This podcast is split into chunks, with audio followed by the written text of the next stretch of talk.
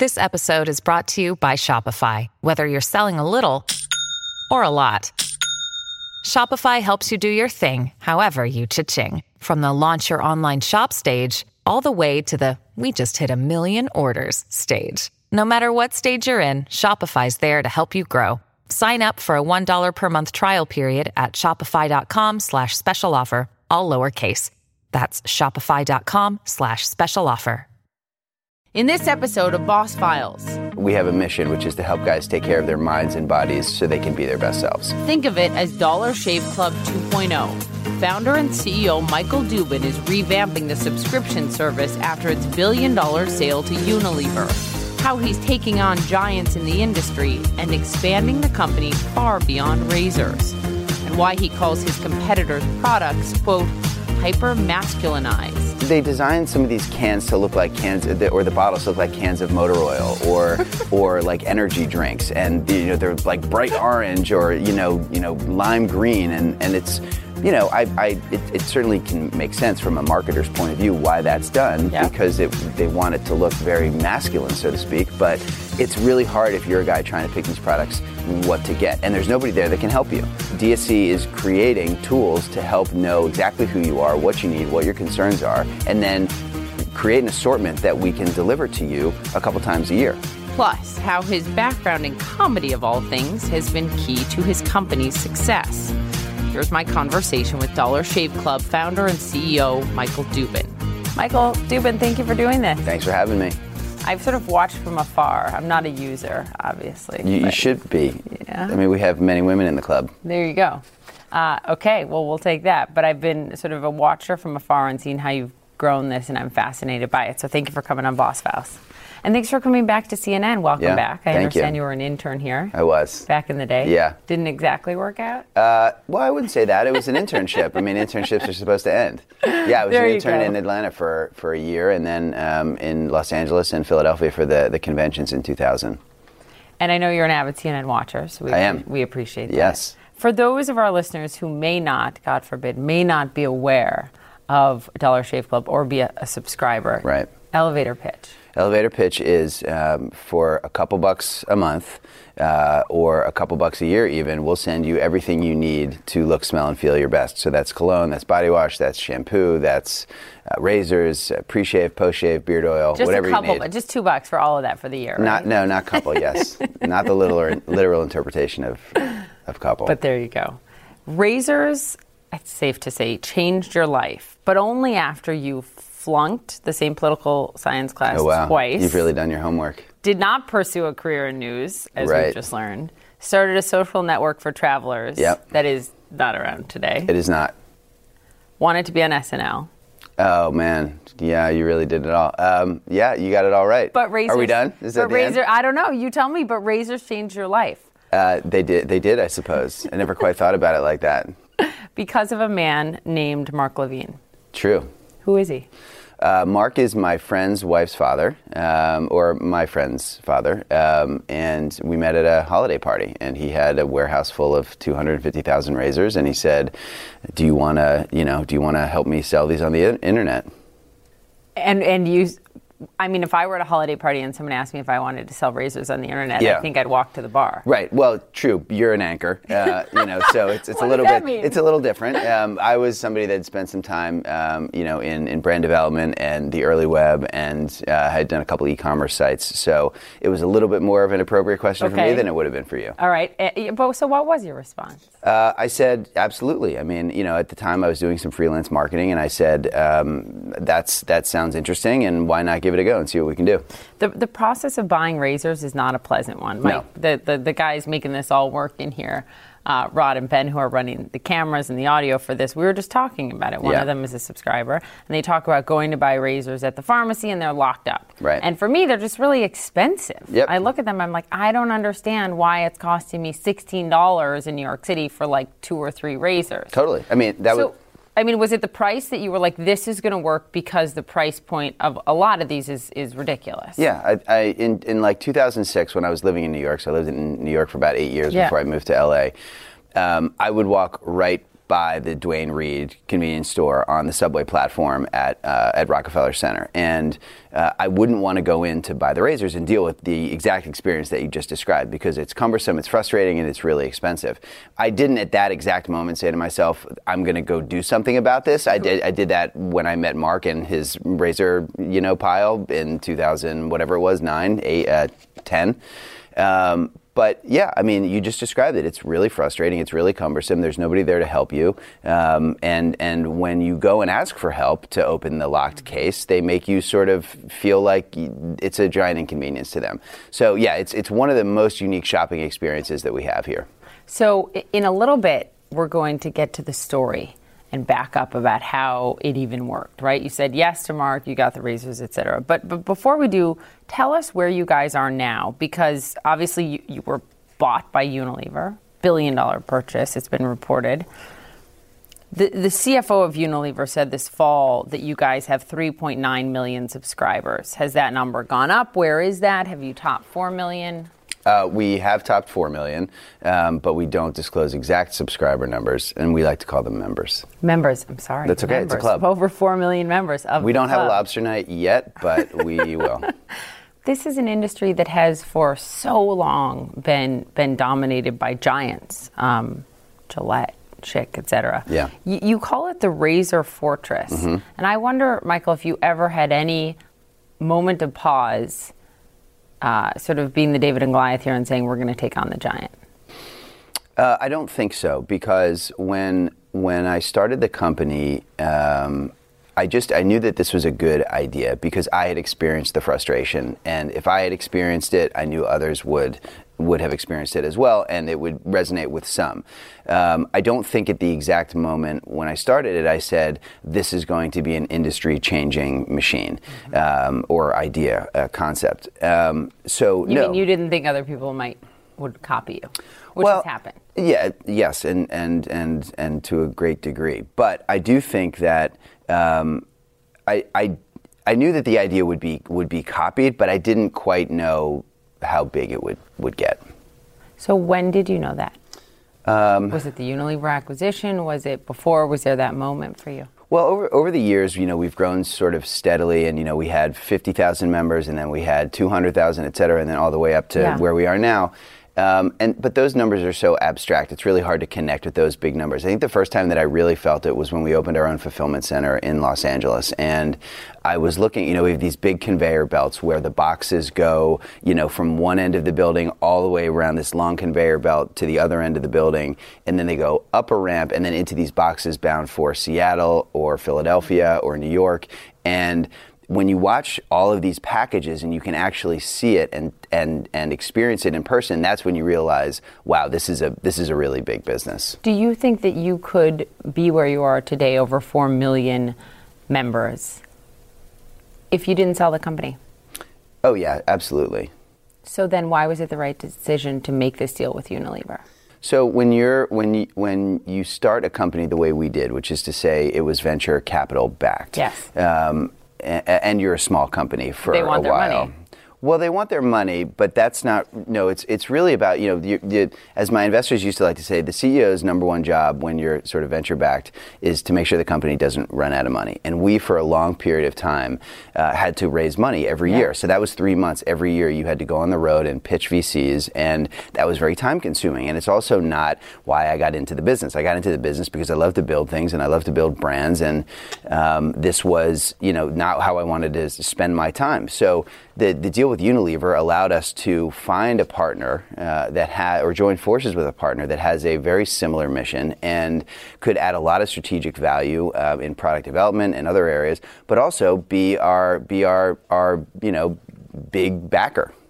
What's the most important thing you think you've learned? If you could have gotten this big without them and without that money, what have you learned through that acquisition in terms of being around some, brilliant, I'm sure, product folks? Mm-hmm. Well, I think, Unilever is an amazing company. They're a global company, and they make a ton of amazing products. And we were still early in our product development journey when we were a private company, and we've since really flourished, and we've benefited a lot from their expertise in making products. So when I say Gillette, or Schick. Mm-hmm. What do you think?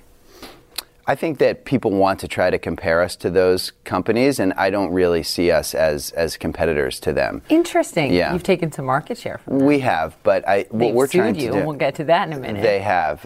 But I think of us as doing something very different. I think in the early days, the comparison was fair. Obviously, we were selling razors. They're selling razors. Sure. But, you know, we have over 3 dozen products that we sell now, and it's you know, the service that we offer, the club vibe that we're trying to create, the role that we're trying to play in our members' lives ongoingly and in the future is very different from what they're doing. So Dollar Shave Club mm-hmm. is so much more now, as you just said, than razors. Right. You keep the name, though? Dollar Shave Club? Yeah, for now, yeah. For now. Yeah. Talk about what you branched into. You just had a party last night for you have print publication. Yep. You have, you're experimenting right now with fragrances.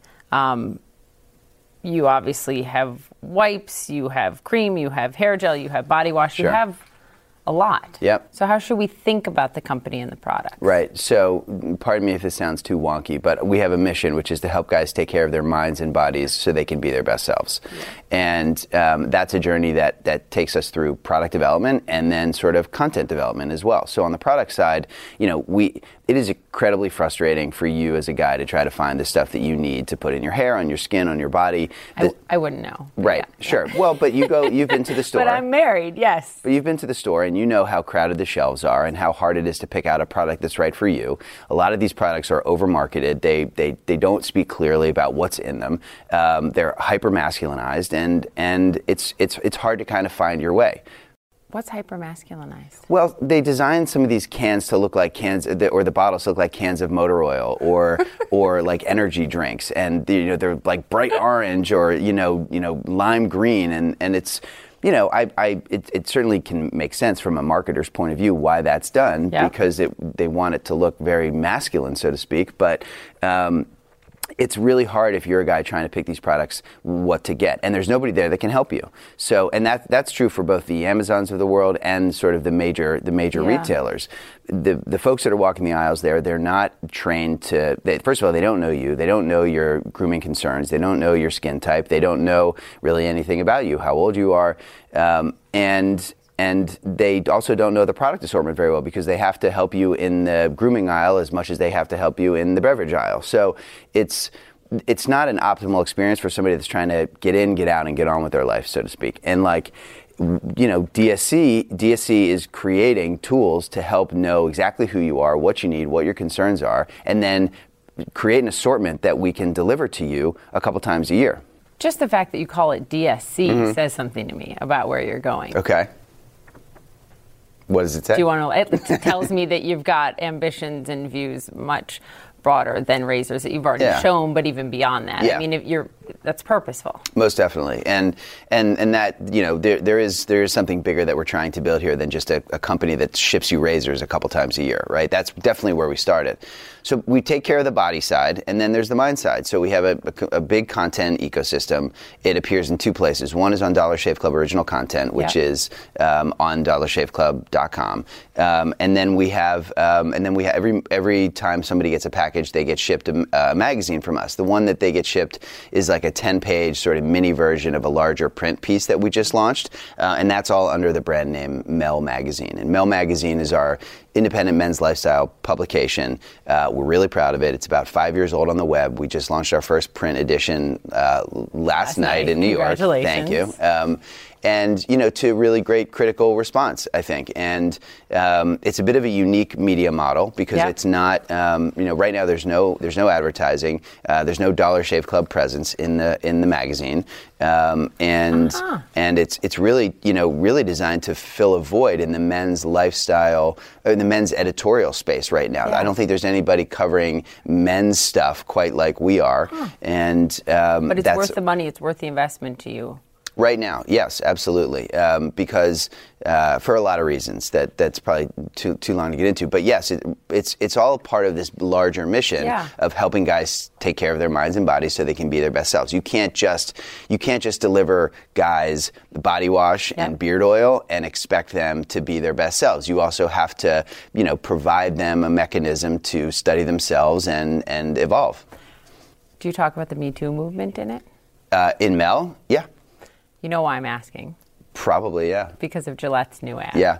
So Gillette has put out this 1.5-minute new ad. Yeah. It's fascinating. Mm-hmm. It's controversial. Yes. It has a lot of people talking. Yep. And it's focusing on men being the best they can be in the wake of the Me Too movement, everything from sexual harassment to bullying. Mm-hmm. The minute I saw it, I thought about you and this interview coming up, and I want to know what you think about it. Well, I think there's a good message at the center of it, which is that, you know, guys should be good guys. I think that the message itself could have been done a little bit more tactfully, but you know, at the center of it, I think there's a good message. I give them a lot of credit for you know, standing up and you know, speaking on behalf of their values. I think that's a decision that a lot of brands have to make today, is what are they going to say about their values in the public sphere. What do you think could have been done more tactfully? Well, this is tricky terrain. I mean, we live in a tricky time right now, and I think that they could have done a little bit of a better job separating what they meant by defining what they think is good and what they think is bad. More from my conversation with Dollar Shave Club founder and CEO Michael Dubin after the break.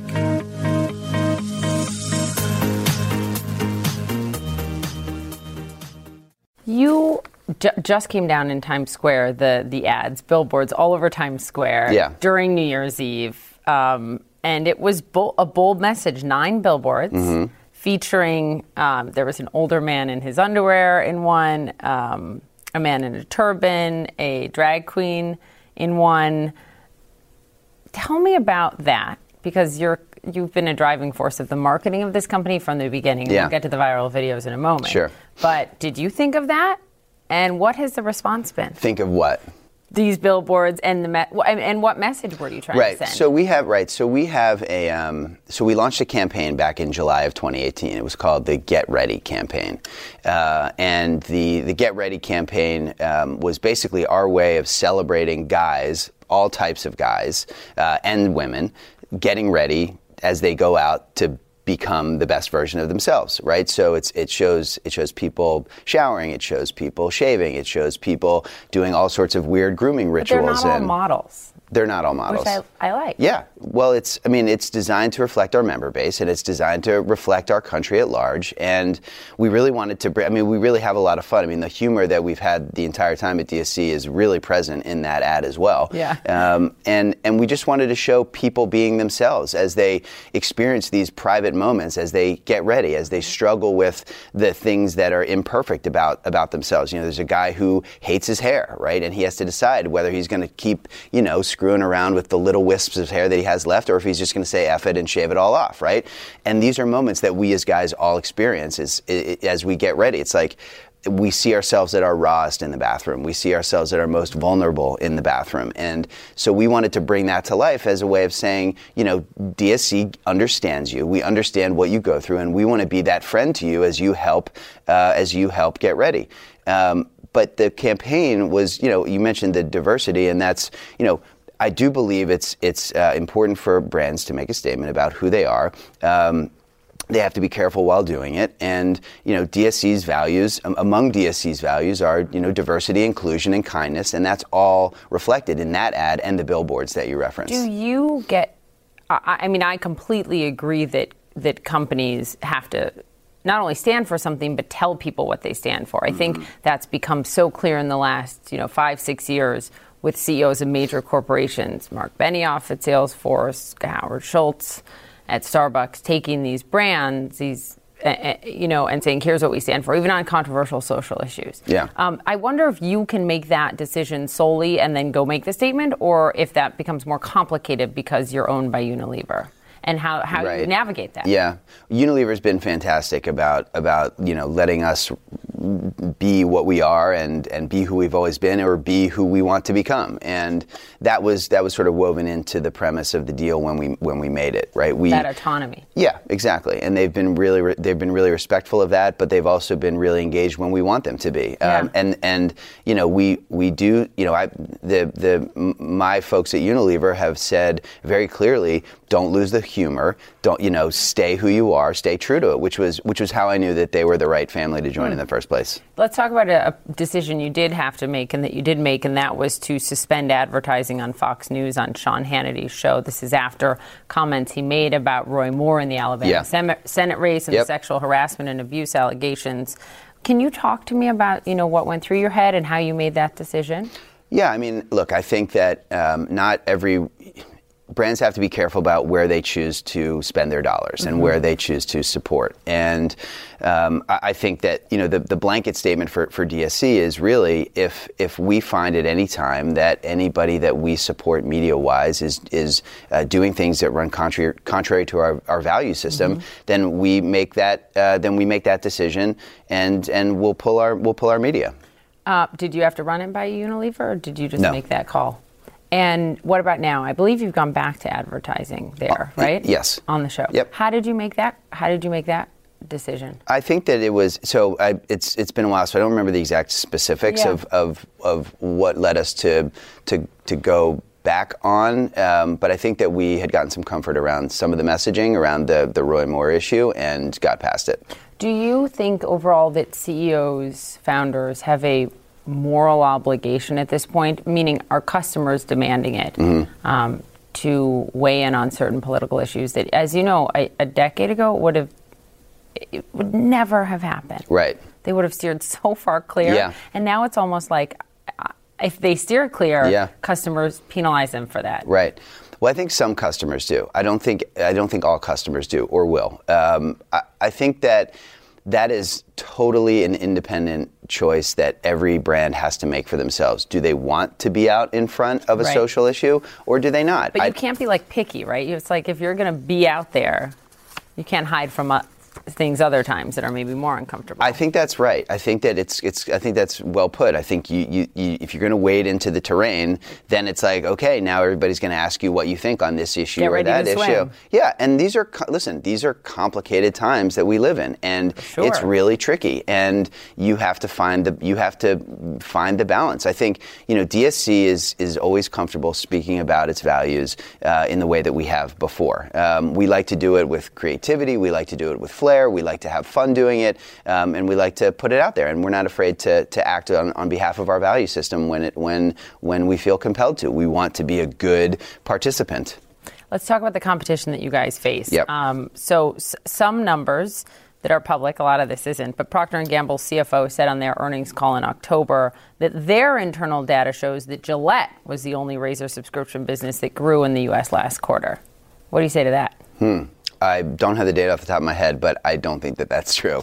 Unilever's CFO, on the other hand, said that in terms of subscriber growth, that it has come in for you guys at a slightly lower rate. Is that true? And is part of that why DSC has become so much more than razors, to bring in a whole new batch of subscribers? Yeah, so I remember that comment that Unilever CFO made. And you loved that. I think comment. I so loved it. It was there was a little bit of a disconnect, but here's what's real. So DSC over the last 2 years has gone through a really interesting transition. So we before 2016 or throughout 2016, we were razors every month or every other month with all the other stuff positioned as add-ons. Okay. We've since overhauled the business model to be now, instead of razors once a month, to everything you need a few times a year.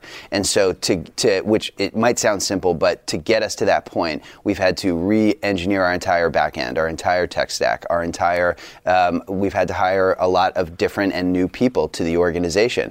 And that takes time. So short-term pain for long-term gain. Absolutely. Hopefully. Yeah, exactly. No, for sure. And so we've transformed our business model. We've transformed the structural foundation of the business and the org itself to deliver on that. It's been a definitely an arduous sort of tricky transition time for the last 2 years, but we've come out on the other end with something that's really working well for us. And without kind of giving you the raw numbers, I can say that, you know, our lifetime values in the very early days of this new business model are 100% or higher, 100% better or higher than where they were before.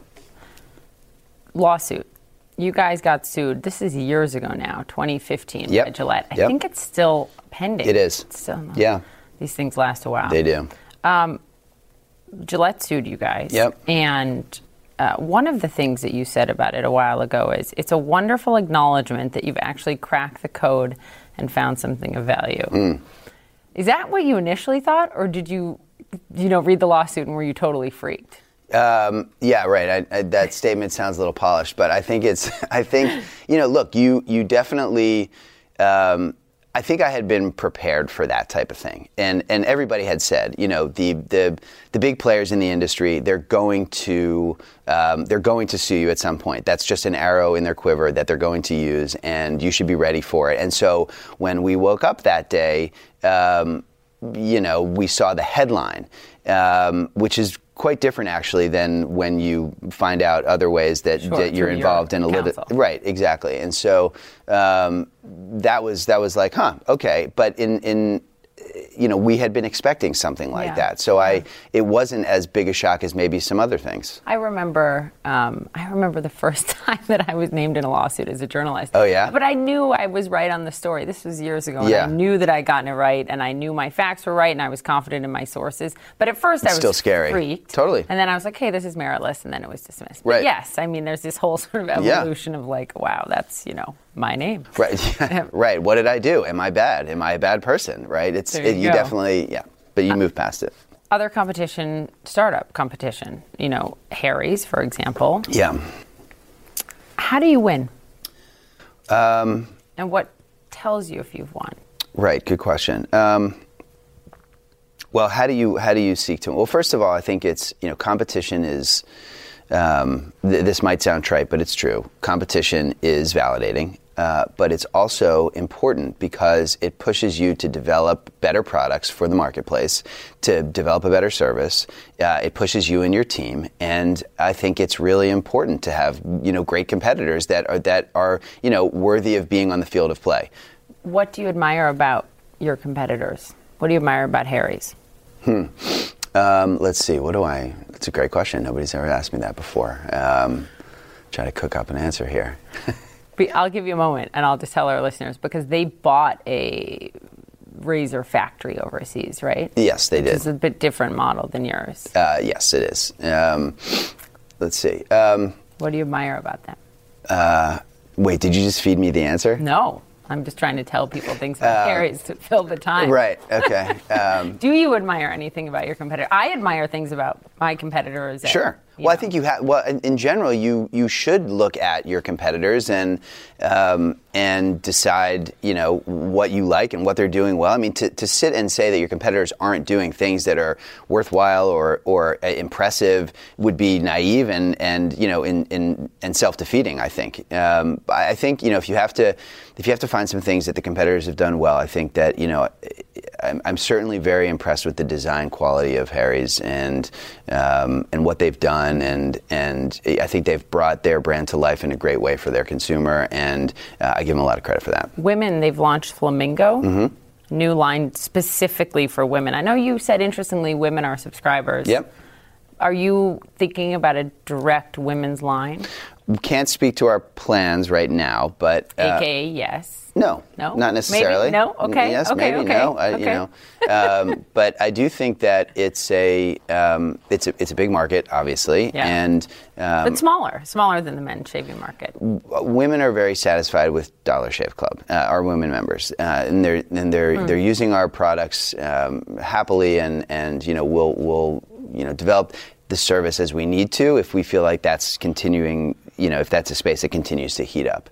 Vending machines? Yeah. Experiment right now. Mm-hmm. How's it going? And what does it say about brick and mortar stores for you guys, maybe?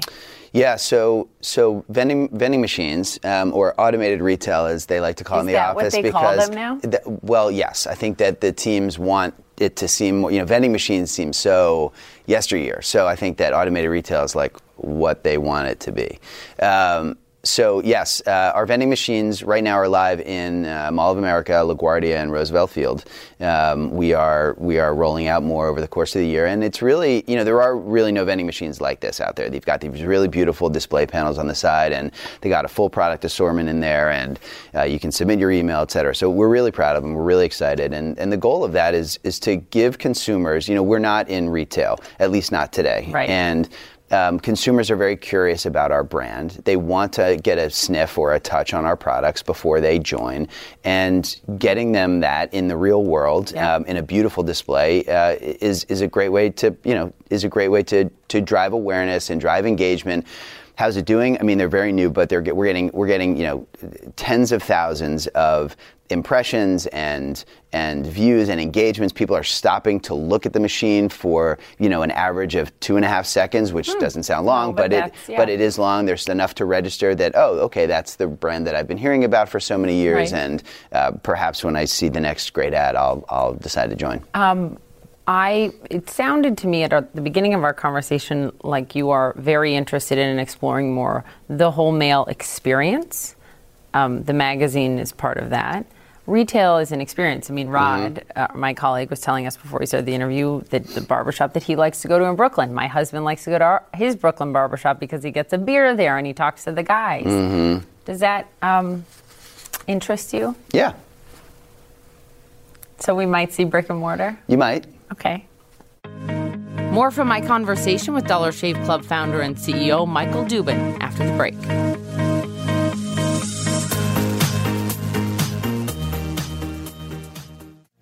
Data. You're also a tech company, clearly, right? You get a lot of data on your users. What's the most important piece of data that you get? Well, I'll start by saying that there's data that you can use to drive your business. What are people buying? How often are they buying it? And you can use that data. When do they run out? And you can use that data to drive your business. That's sort of 101. Any great direct-to-consumer company with data infrastructure should be able to do that. What's really next level, and where we're getting to this year and definitely next year, is understanding everything about you, your skin type, your age, your ethnicity, your concerns. Yeah. What are you concerned about? And then providing you both products and content that can help you, find what you need easier. How can we tweak our existing products to make them better for you? So infusing data into the product development process, and then how do we support that with great how to use it content, but then also general lifestyle content to weave it all together. Have you watched what Emily Weiss has built and how she's built it at Glossier? Mm-hmm. Because, they went from a content platform. Yeah, they started in content, product platform, and that still informs a lot of what they produce, what users say. Totally. Is that... It sounds like you're doing more of that. We are going to be doing more of that.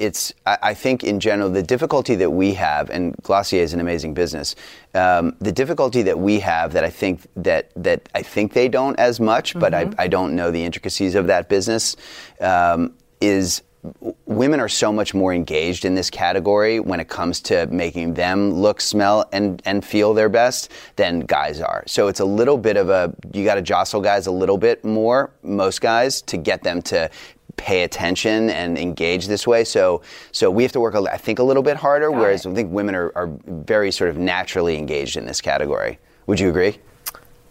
Oh, it's not enough. I mean, I know a lot of guys who spend more time on their hair than I do. Fair enough. But that's the different. Yeah. That's different segmentation, right? Some Fair do, enough. Some don't. I think Fair what enough. We're trying to do is get the great hulk of masses of men that are not paying as much attention as they could be or should be to optimize their routine. But that trust is earned, and that trust is earned over time in the brand tone, in the way, in the service itself, in the way we talk to them on the site, and hopefully over time they'll start giving us more and more information so that we can design the products and deliver the products as they and when they need them. Backing up a long way to the viral video that I remember watching it with my then boyfriend, now husband. It was a while ago. But this was you, and this is where your improv background and your writing comes into play. Yeah. The viral video that if you haven't seen it, folks, you should Google it and watch it on YouTube. But it shot you guys to popularity, more than 25 million streams on YouTube. I don't know, is it higher now? I don't know, I haven't checked. All right, you don't check that every morning? Yeah, it's not my home screen. I heard it only cost $4,500 to make. Yeah, thereabouts. Do you think that this company would have taken off in the way it did without that? And I mean, if you had paid millions of dollars to professional marketers, could they have done it like this did? I think that's for the parallel universe to decide, I don't know. I think, look, that video put us on the map. I I wouldn't have wanted to do it any other way, retrospectively, of course, because it really did, you know, it is a big part of our success story, no doubt. Mm-hmm. You know, I think when we were making the video, when I was writing the video, and after the video had been completed, I was not too sure that I wanted to put it on the homepage. I was actually pushed to do that by some investors because I wanted the business to sink or swim based on the goodness of the business model, right? And not to have some adverse reaction to the founder or the CEO. So I was actually a little shy to put that on there, believe it or not. I mean, I'm probably not a shy person, but like I was reticent, is a better way to say it, to put it on the homepage for the reasons I just said. But, you know, would it have, you know, was it a good idea business-wise? Yeah, absolutely. But there's many different ways to sell a hamburger, right? And like our hamburger has a lot of personality. So it's like, would it have done it? Would you have done it as well? I don't know. Maybe. I'd like to think so. I think, you know, we have a lot of fun, the creative team at DSC and writing this stuff and making this stuff. And the Wanderer commercials, which is our line of shower and wash products.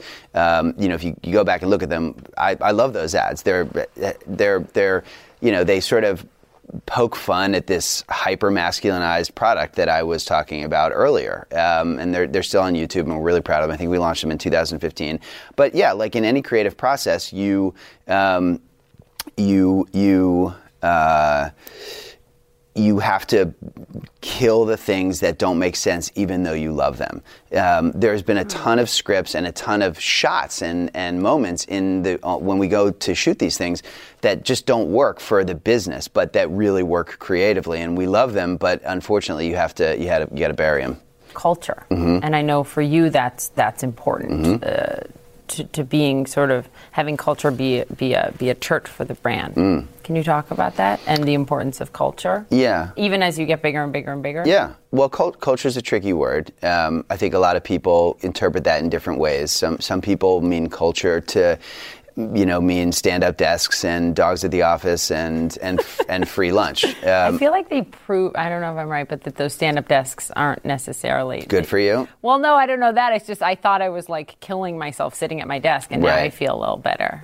Because you have a stand-up desk. I have a seated desk, but I think I'm going to be okay. Well, it's like the latest diet, right? Like every diet is great, and then until they discover that it's horrible, and then you go back, and then it's like amazing again. I feel like every 6 months carbs are in and then they're out. Right. So yeah, sure. Stand-up desks are good or not. I don't know. I have one. But culture.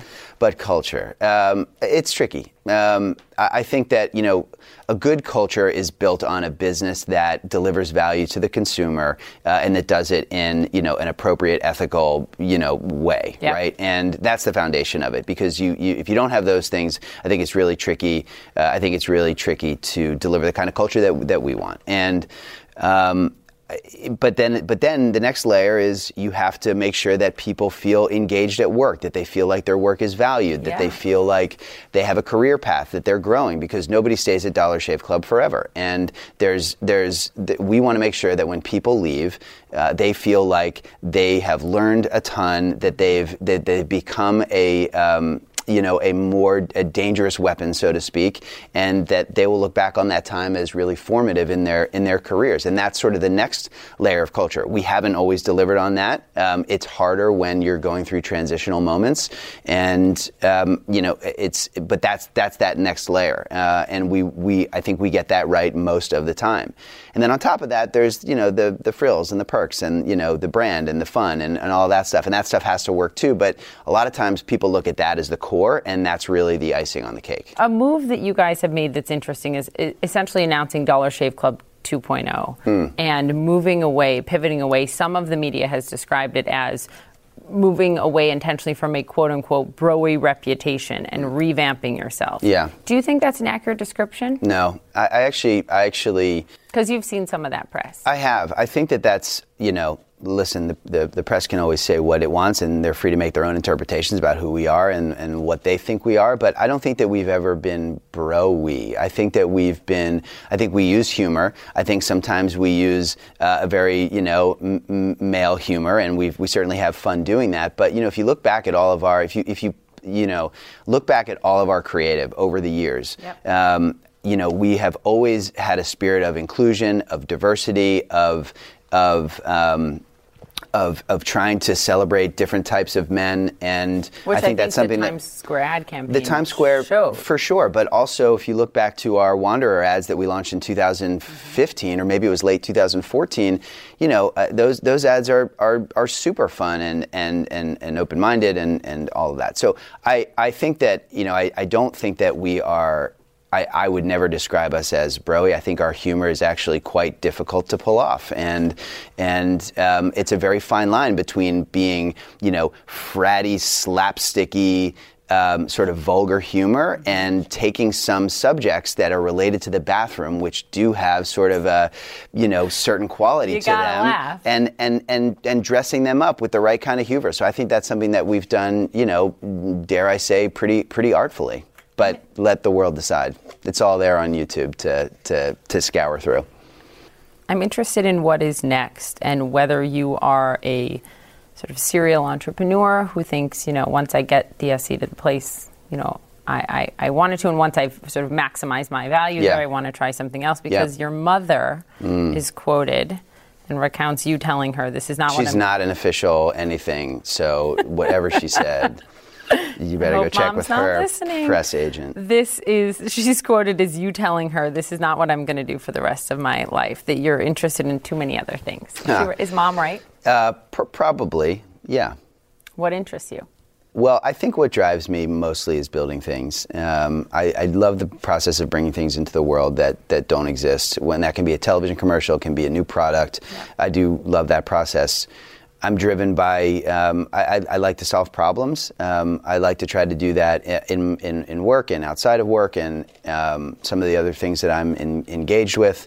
And, I'm driven by curiosity. I'm very curious about, how the world works, and life isn't life just one big demystification of how the world works. And so, I think that that's... Where that leads me, I don't exactly know. I think right now I'm highly engaged at DSC. The challenges that we have are enormous and exciting and daunting, and I'm thrilled there.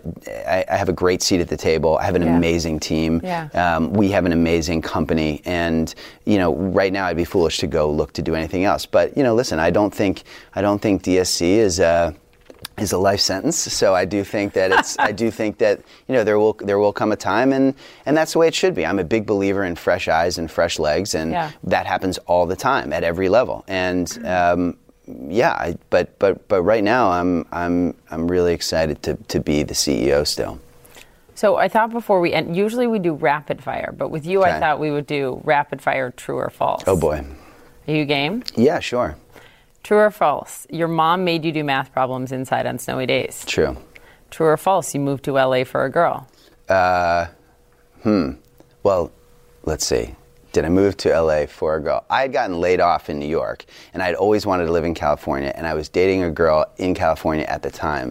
So I would say whatever the partially true. For a girl and a job. For a girl and a life change. There you go, and a life change. When you got your first check from your first VC investor, it was for $100. True.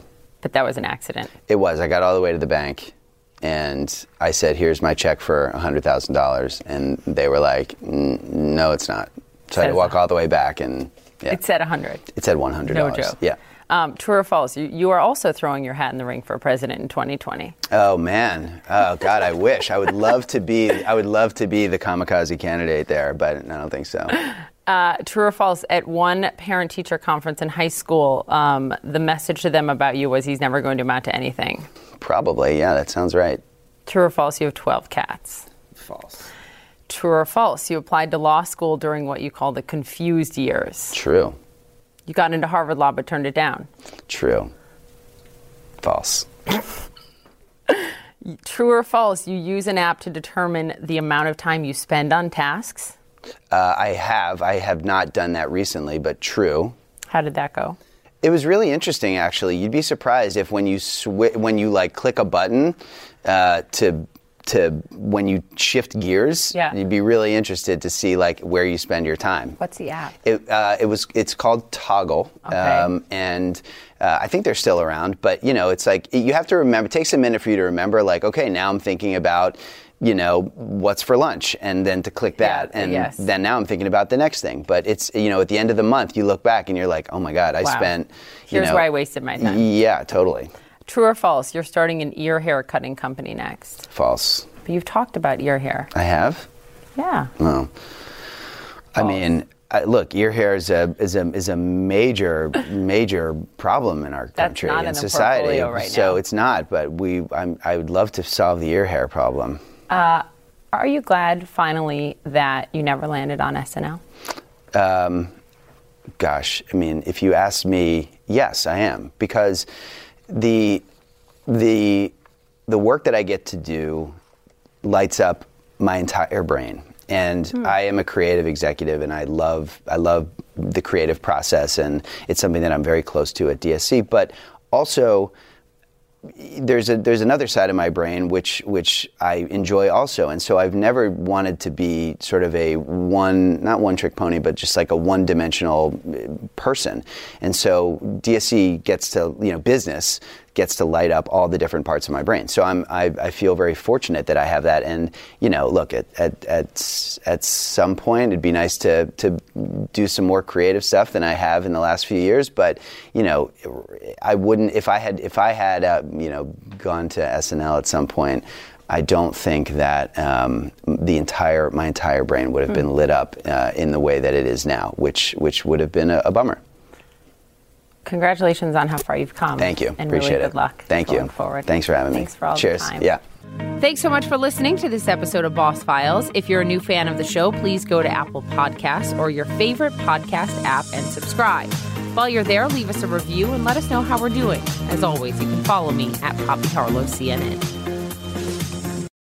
Quality sleep is essential, and that's why the Sleep Number Smart Bed is designed for your ever-evolving sleep needs. So you can choose what's right for you whenever you like. Need a bed that's firmer or softer on either side? Helps you sleep at a comfortable temperature. Quiets their snores. Sleep Number does that. Sleep better together. J.D. Power ranks Sleep Number number 1 in customer satisfaction with mattresses purchased in-store. And now, save 50% on Sleep Number limited edition smart beds for a limited time. For J.D. Power 2023 award information, visit jdpower.com/awards. Only at Sleep Number stores or sleepnumber.com. Now streaming exclusively on Max, a new CNN flash doc about the album that has Nashville talking, Call Me Country, Beyonce and Nashville's Renaissance. Watch it at max.com/callmecountry. Max subscription required.